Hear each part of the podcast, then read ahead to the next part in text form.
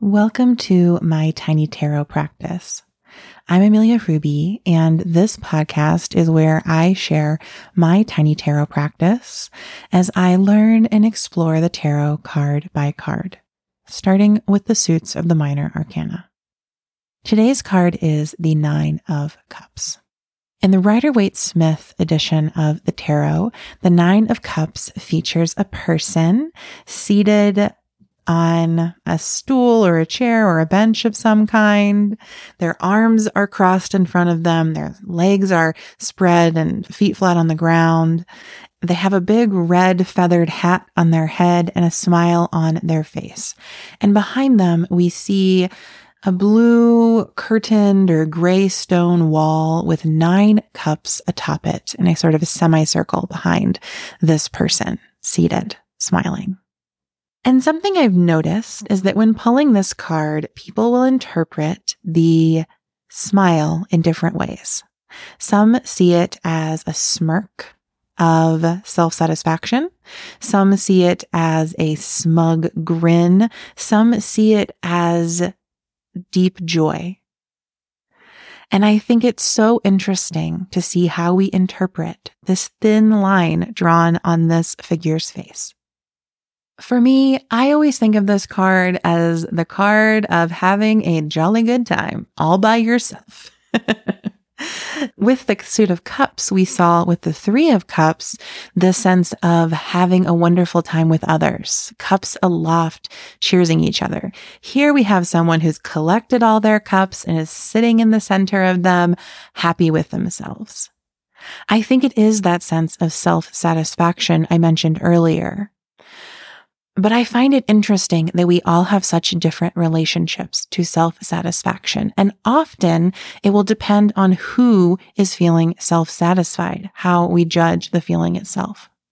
I myself have judged people for seeming a little too satisfied with their own actions or accomplishments.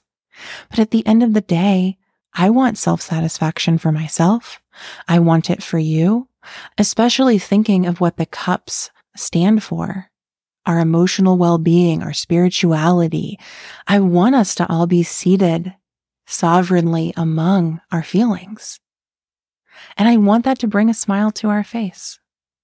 I think there's also something to be said in this card that this person is on their own by themselves. We don't see any other people in the card. And I think it can often be very hard to be satisfied with ourselves or even proud of ourselves without needing external validation from other people or measured accomplishments to tell us they're proud of us. Can we say to ourselves that we're proud of ourselves? Could we whisper it right now? I'm proud of myself. Or say it louder. I'm proud of myself. Well, I do think that it's important to be able to reflect on why we're proud of ourselves and to be able to recognize the ways that we were supported in getting where we are. Sometimes we just need to sit with our nine cups and be proud of ourselves all on our own. There are so many other moments in the suit of cups where we get to celebrate with others. I mentioned the three of cups already, also in the 10 of cups. But at the end of the day, thinking of cups again, thinking of our emotions, our feelings, we are the only one who gets to feel our feelings. We can communicate our feelings. We can try to share them in words or in art or in movement or in embodiment, but we are the only one that gets to feel them firsthand. And so with the nine of cups, we get to sit and feel them, really feel them. In this moment, in this nine of cups moment, that brings a smile to our face. And that is something I want to celebrate and invite in having a jolly good time with myself more often. Thank you for listening to this episode of my tiny tarot practice. If you enjoyed these reflections, please consider leaving us a five star rating and review in your favorite podcast listening app. That can help other folks find the show and hear these episodes. As you reflect on the Nine of Cups, I hope you're able to find a moment to be proud of yourself. Much love and more soon.